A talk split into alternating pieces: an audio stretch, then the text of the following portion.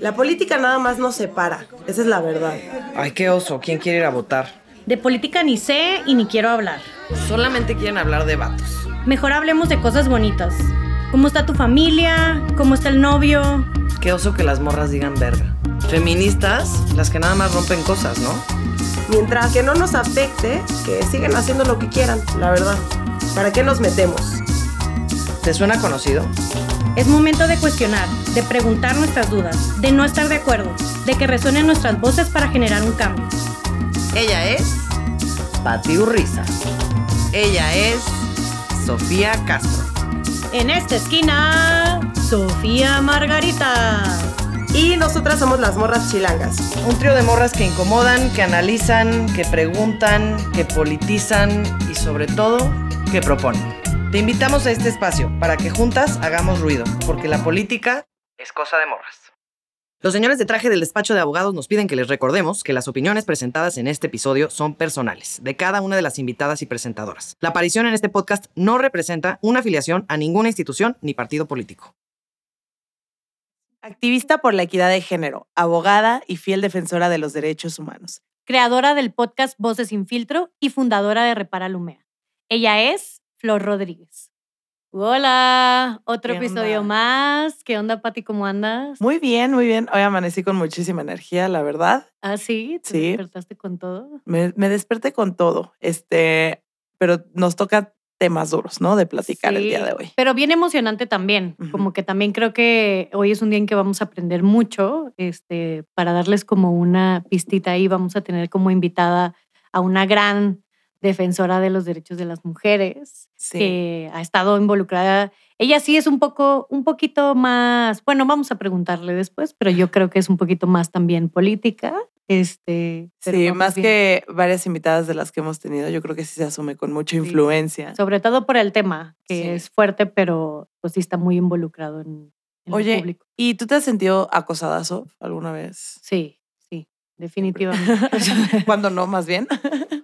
no, no siempre. Afortunadamente tengo el privilegio de participar en un espacio en el que, eh, pues, libre de acoso y en el que incluso podemos hacer como hemos estado empleando protocolos y demás para, para prevenir y, un poco sancionar. Pero, este, pues sí, creo que las mujeres en México no estamos libres de acoso en las calles o incluso dentro de nuestras familias. Eh, Sí. me acuerdo que cuando eh, salió este hashtag eh, en, en Twitter de mi primer acoso, me puse a pensar mucho en cuál fue mi primer acoso y me di cuenta, incluso lo- después lo platiqué con mi mamá, que mi primer acoso fue por parte de un tío abuelo. Este fue, eh, me acuerdo que me, o sea, fue una cosa como, pues que al parecer no era tan grave, pero sí me acuerdo que me marcó. O sea, y, y no, y como mi, abuelo tenía como 10 hermanos, entonces no me acuerdo quién, quién era. O sea, ya sabes, o sea, pero, ¿Cuál de todos esos abuelos? pero sí me acuerdo que fue como una cosa como de poner su mano muy como más abajo de lo normal, ya sabes, sobre mi gusto. Y como y yo tenía 14 años. Entonces sí me acuerdo que era que fue una cosa como pues en esta en este transición de ser de niña a mujer, la pubertad, este eh, como mis- mi cuerpo estaba dando muchos cambios y entonces me acuerdo que cuando pensé dije porque leía estos tweets y decía, no, pues no, a mí no me han pasado esas cosas tan extremas, pero luego ya que lo pensé dije, qué fuerte, a los 14 años y por un familiar. Y creo que esa no, desafortunadamente en México es la regla. Sí, de hecho, eh, bueno, yo también eh, sufrí acoso también en mi familia cuando era muy chica. Y justo hace un año, eh, una prima salió a hablar y bueno, tenemos a este súper pervertido tío que ponía su pito en así embarrado en nosotras No. cuando éramos chiquititas, sí. Y, eh, o sea, obviamente sabías que estar, pero sí hay una cosa de pacto de silencio, como incluso dentro de las Ah. familias de los hogares, horrible. Y apenas hace un año salió pues mi prima un poco a hablar de eso y pues ya de- levantamos la mano un chorro de que nos había pasado también, ¿no? Y, y habíamos sido víctimas de eso. Entonces, creo que es un tema que tenemos que tratar más, eh, por más complejo que sea. Y creo que hay que agradecer, ¿no? Que el movimiento feminista lo que ha hecho es como visibilizar esos temas y o sea, pues también darnos el valor de dar un paso al frente y las activistas, este, como la, nuestra invitada de hoy. Qué mejor que tener a la que nos va a hablar el día de hoy.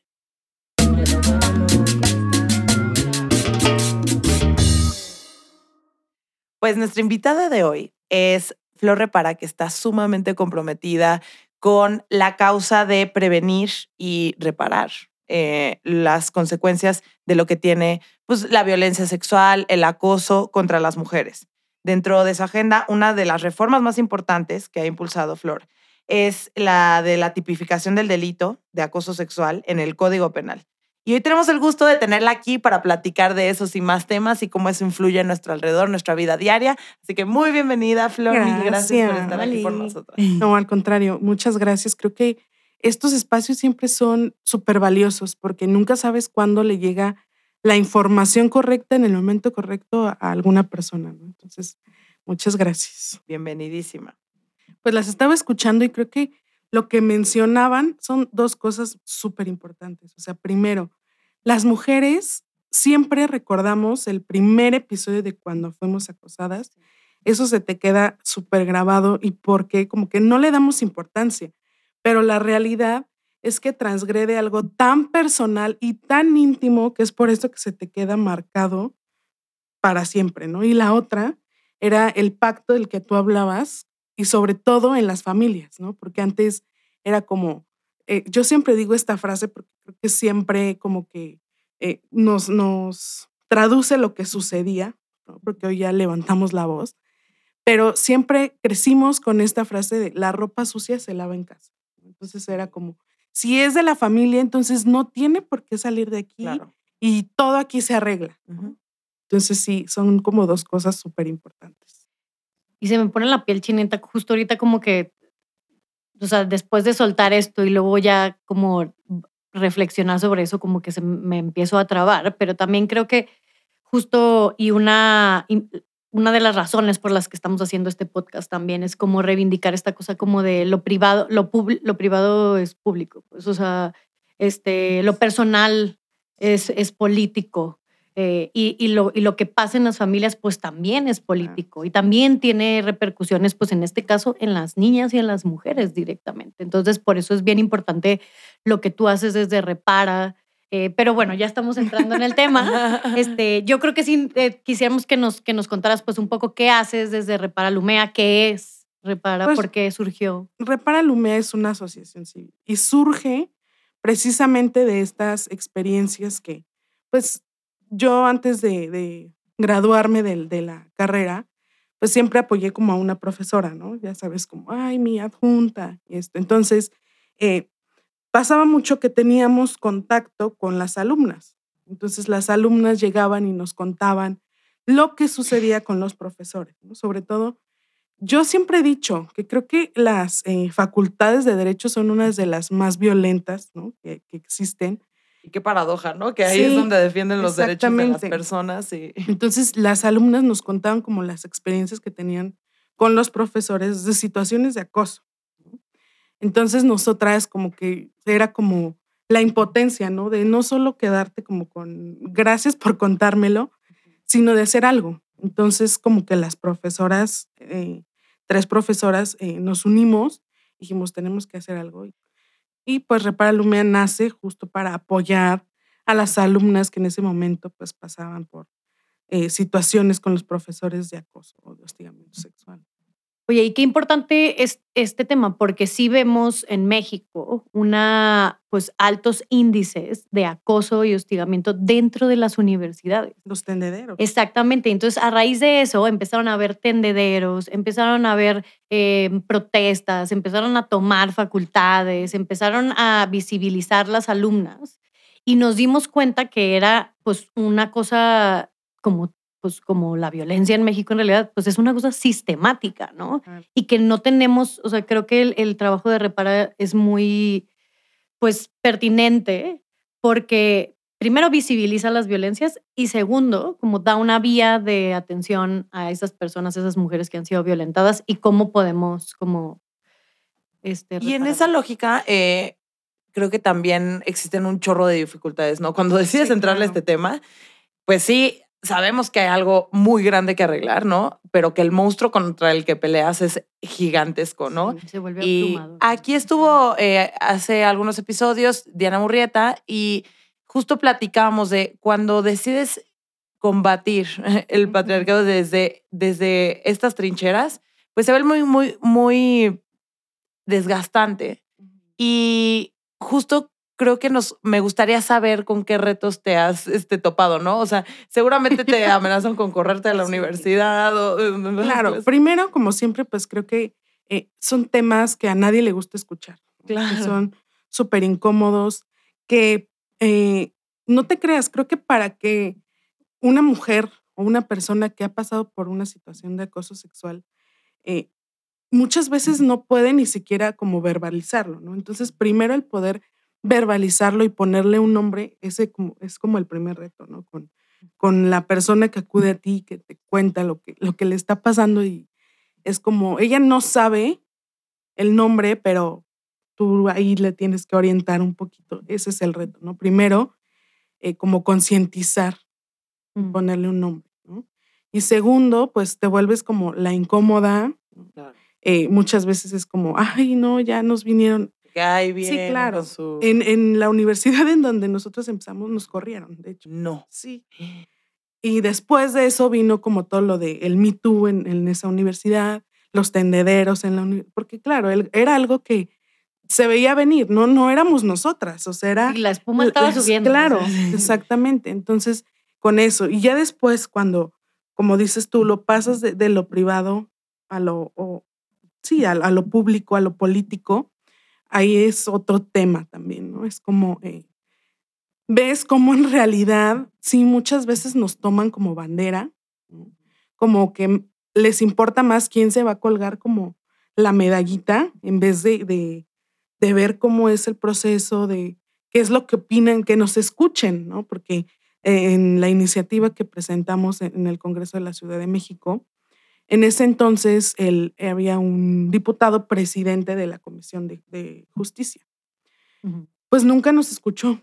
O sea, él fue el que dijo que eso no tenía importancia, que había otros temas más importantes para eh, la jefatura de gobierno en nuestra Ciudad de México que trabajar en esos temas y como era pandemia, pues no era importante. ¿no? Entonces, la, la iniciativa se mandó como, se quedó en la congeladora. ¿no?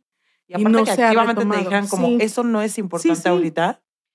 Y qué fuerte, sobre todo en, en- en- en el contexto en el que vivimos en México, el contexto de violencia como familiar y dentro de las casas Sí. que se dio a raíz de la pandemia. Y, y también porque independientemente de que estés de acuerdo o no, de que la, la iniciativa, pues el, el contexto y la las condiciones de violencia en las que estamos en México, pues eh, es pertinente para por lo menos discutirlo. Sí. O sea, como Y- tomar en cuenta, no, no, no aprobarlo así nada más, Claro. porque está bien debatir, ver cuáles son como las vías, pero decir, no, eso no es importante en un contexto de No, pandemia en donde aumentaron las llamadas al 911 por eh, violencia eh, en la Y familia. aparte es como, como, vaya, ¿no? O sea, todavía que les estamos ayudando con su trabajo, porque eso es lo que les correspondería a ellos hacer. Eh, eh, lo tomó como en una forma de, de burla y me acuerdo que decía, es que cómo, o sea, ¿cómo lo vamos a tipificar? O sea, ¿cuántos metros me- la las tienen que perseguir para que se considere acoso? O sea, Ay, ¿cuántos Dios metros? y mío, yo decía, o no sea, puede ser. Pero que, O sea, sea, yo sí creo que vale, o sea, justo todo el tema de, o sea, lo legislativo vale la pena problematizar, pero justo no hacer lo mínimo. O sea, es como, a ver, estamos viviendo esto las mujeres todos los días. No hay una sola morra que yo conozca que no se haya sentido acosada claro. este, en, en, cual- en espacios públicos y privados. Pues no te lo tomo, o sea, Sí, no puede no ser importante, ¿no? O exactamente. sea, las o vivencias de las personas, sí. más cuando tomas decisiones, no puede ser no importante, ¿no? Pero bueno, regresando como un poco a- al tema, Flor, este, justamente, jus- eh, que, que, que pasa esto mucho de, ay, bueno, hay que sacar el protocolo, Ujú. ¿no? O sea, es, es una cosa muy importante, de, de mucha relevancia. Ujú. Pero sí, por ejemplo, lo que pasaba en, en, en mi universidad, ¿no? Este, había un protocolo y entonces las mujeres podían meter denuncias como internas en la universidad, pero eso no se veía en ninguna repercusión, ¿no? Luego no corrían a los chavos que los hacían, a los profesores que ya eran mundialmente conocidos por Claro. ser acosadores, por hostigar. Entonces, creo que también hace falta un saltito, ¿no? De em, esto que decimos que es, pues, visibilizar el problema, ¿no? Y que exista, Ujú. y luego a que haya consecuencias por... Sí, yo creo que sigue siendo parte de, de lo mismo que decíamos, ¿no? De, de que minimizan.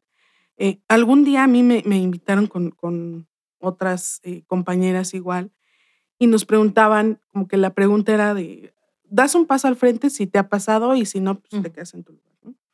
Y fue un experimento así como que tú dices, insignificante, pero que te demuestra mucho porque nos preguntaban, ¿alguna de ustedes ha pasado por algún tipo de violencia sexual? todas se quedaron así como en la línea, ¿no? Así como que no.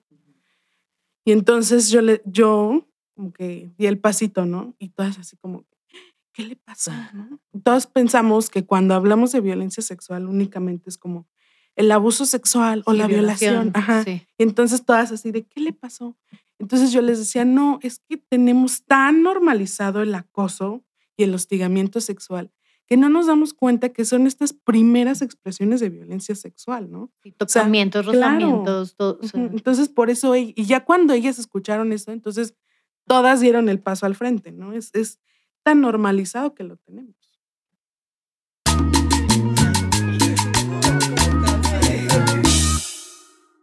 Y pues claro que es súper importante eh, poder hablar de que haya consecuencias en universidades y en muchísimas instituciones, por eso me parecía como muy importante mencionar este tema. Pero bueno, en este podcast, en este espacio, tenemos eh, una pregunta Sí. obligada para todas las invitadas, que ya se Venga. nos andaba yendo la Sofía Castro para allá. Pero es, Flor, ¿tú te consideras una persona política?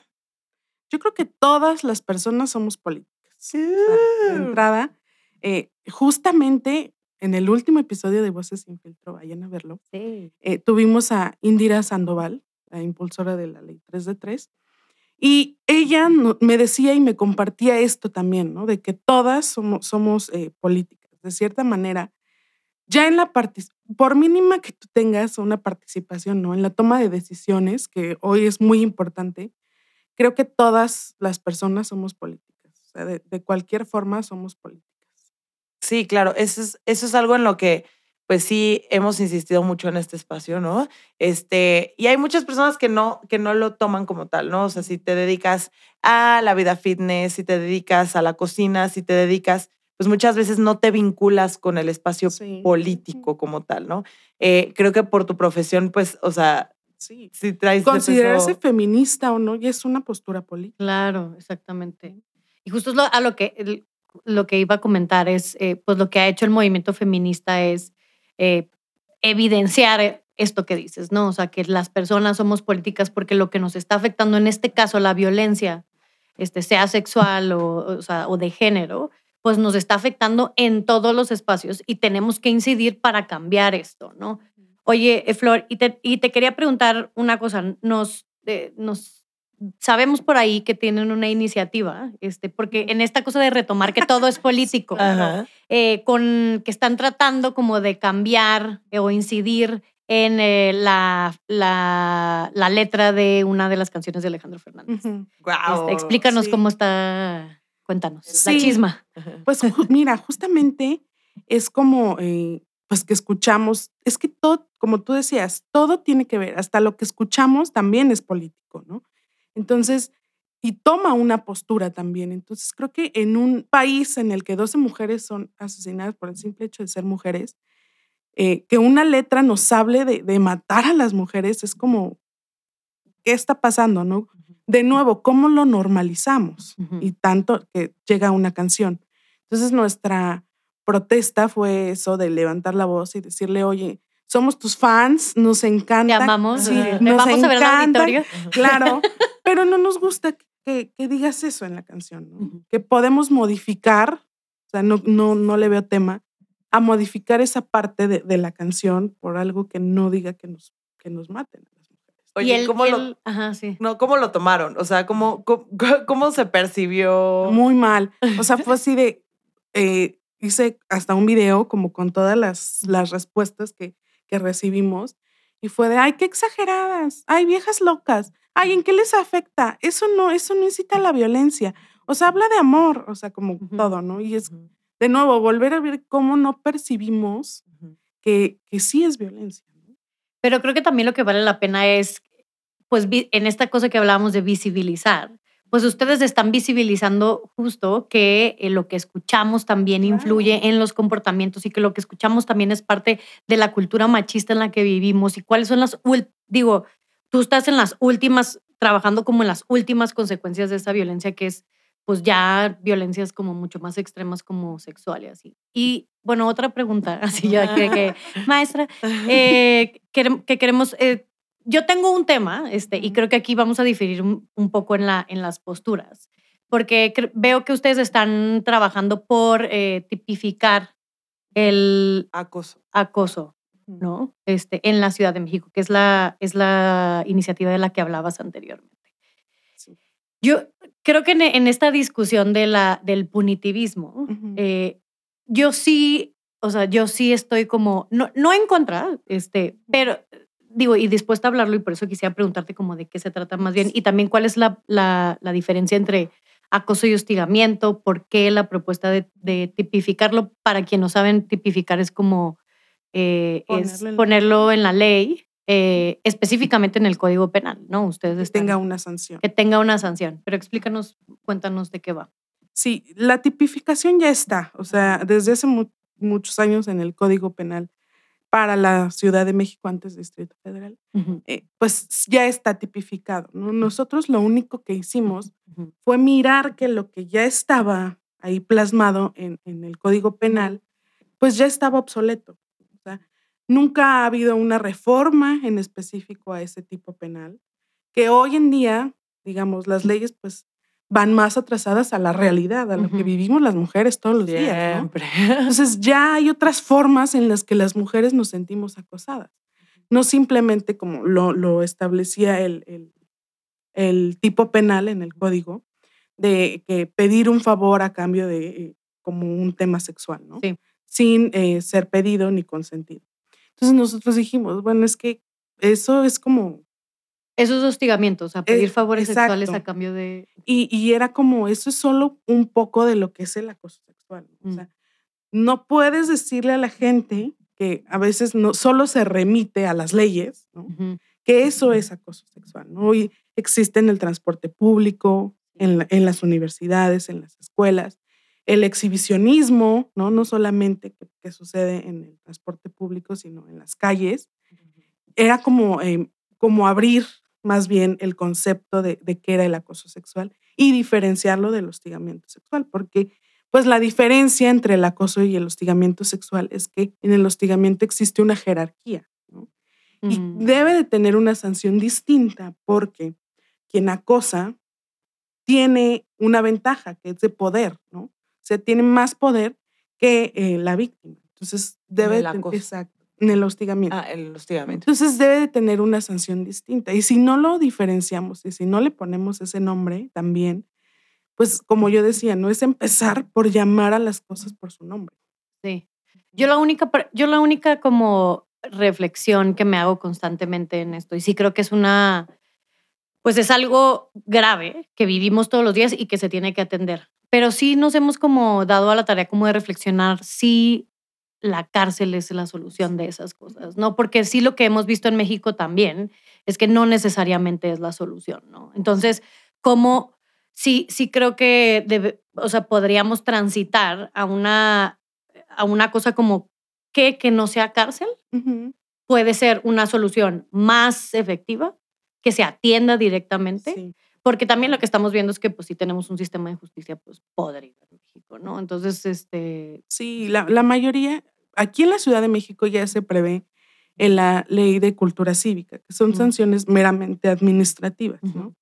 Que, que está bien, pero de nuevo volvemos a lo mismo. No le ponen el nombre que tiene que ser, ¿no? O claro. sea, le ponen ahí delitos contra la dignidad.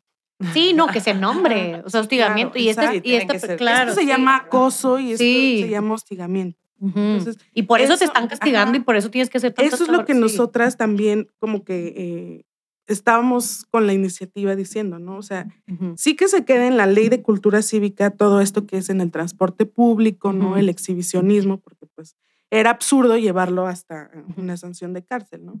Pero ponle el nombre, Claro, ¿no? sí. Entonces nombrar. es eso.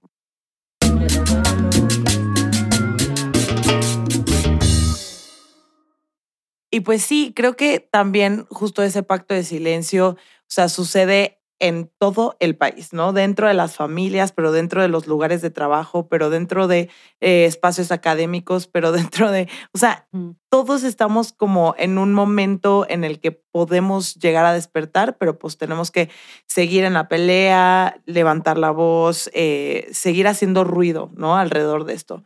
Y pues justo tú haces una chamba gigantesca desde tu organización, que nos gustaría entenderlo un poquito más. ¿Qué es lo que han hecho en Repara? Sí, pues justamente es algo que nosotros, como que nosotras siempre hacemos énfasis, ¿no? No solamente porque como sociedad muchas veces lo único que esperas o el cambio que esperas es que vengan de las leyes o que alguien te diga qué es lo que tienes que hacer. Entonces nosotros, nosotras desde Repara creemos que hay acciones que desde, desde la sociedad civil y acciones individuales que pueden sumar a hacer conciencia y a prevenir estas situaciones de violencia, ¿no? Entonces, lo que hacemos nosotros es un poco eh, aprovechar esta parte muy académica que tenemos. Entonces, es como, pues, además de informarnos muchísimo y estudiar muchísimo sobre el tema, es como compartirlo y lo hacemos como en pláticas para eh, escuelas, universidades, también en la creación de, de protocolos, porque muchas veces los protocolos, pues, eh, la verdad es que solamente ponen a la de recursos humanos a hacer el protocolo. para- Sí. Sacar la chamba.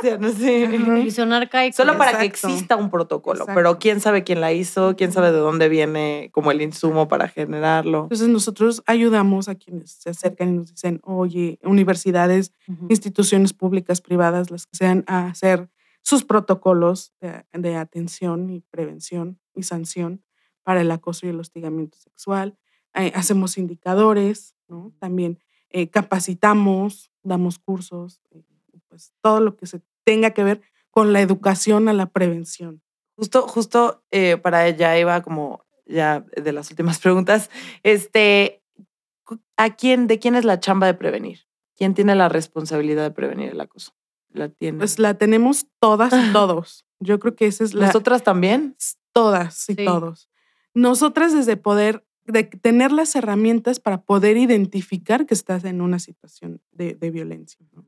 Porque muchas veces la estadística dice, siete de cada diez mujeres han sufrido eh, eh, violencia sexual en México.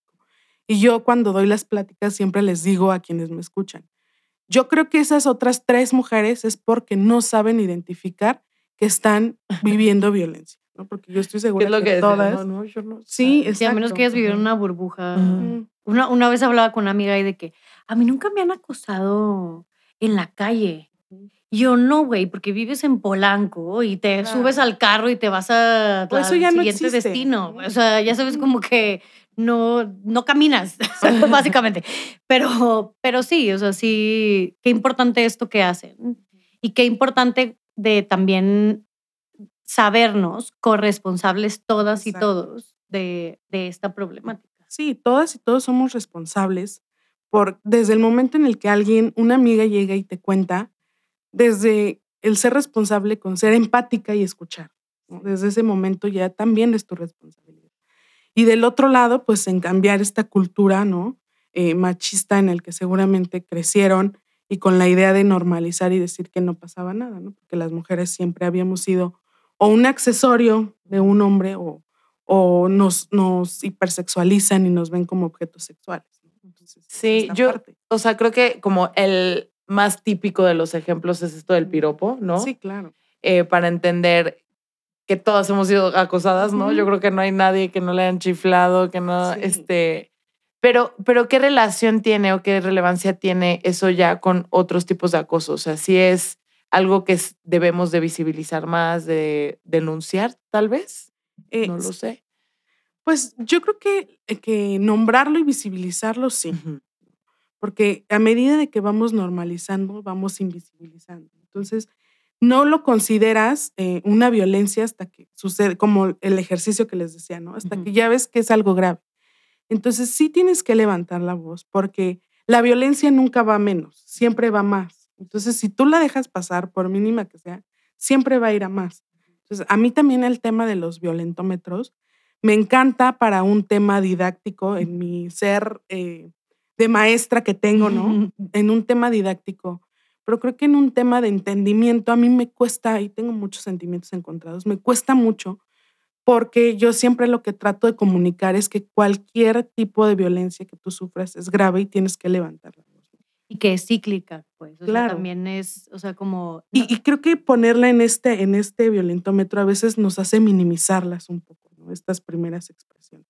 Claro, dices, bueno, estás en el principio, no es nada, tú te vas preocupando desde el naranja para arriba, ¿no? Exacto.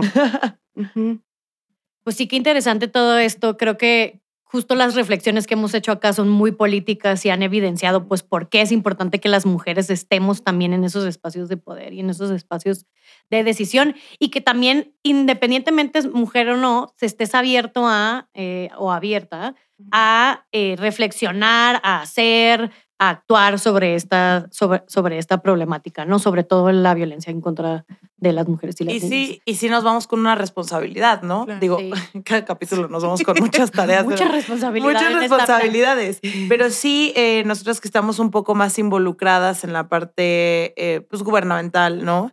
de empujar a que estos güeyes que no han querido hablar de estos temas y que han dicho que no son relevantes, hay que poner el dedo en el renglón y decir, te pronuncias y si no te pronuncias te vamos a visibilizar todas, ¿no? O sea, vamos a salir a decirlo y hablar de qué es lo que no estás haciendo. Sobre todo creo que de este lado de, de las organizaciones de la sociedad civil, nuestra, nuestra chama, además de, eh, de atender o de eh, ser, es más como ser puente, ¿no? Entre nosotras y, y estas, eh, estas instituciones políticas y gubernamentales, pero eh, creo que del otro lado también es como eh, dar las herramientas, porque ahí creo que tengo que hacer una mención en específico. Yo dije que, que levanten la voz, que yo siempre les incito a las mujeres a levantar la voz, pero eh, pues depende mucho de los contextos en los que viven las mujeres y en la situación en la que se encuentran, ¿no? Pero para poder levantar la voz debemos de tener estas herramientas que nos ayuden a levantar la voz. Entonces yo creo que eso es lo que eh, corresponde del otro lado y de este lado, pues seguir con la, con la concientización. Sí, claro. Ay, pues muchísimas gracias, Flor. Mil gracias por estar aquí. Gran capítulo. Gracias a ustedes. muchísimo de ustedes y nos escuchamos la próxima vez. Gracias. Espero que al igual que nosotras hayas sentido un chingo. Hayas escuchado puntos de vista informados, que te hayas debatido nuestras opiniones y posturas. Y estés de acuerdo o no, sobre todo, te hayas convencido de que cada vez más la política, como la vida, es cosa de morres. La política no es solo lo que sucede en San Lázaro o en los partidos políticos, en gobernación o en las mañaneras. Es parte de nuestra vida diaria y es algo de lo que no podemos escapar. Literalmente todo, todo termina por ser política. Muchas gracias por escuchar este episodio de Las Morras Chilangas. Donde sea que nos escuches, danos follow. Nuestras redes son arroba morras chilangas en Instagram y arroba las morras chilangas en TikTok.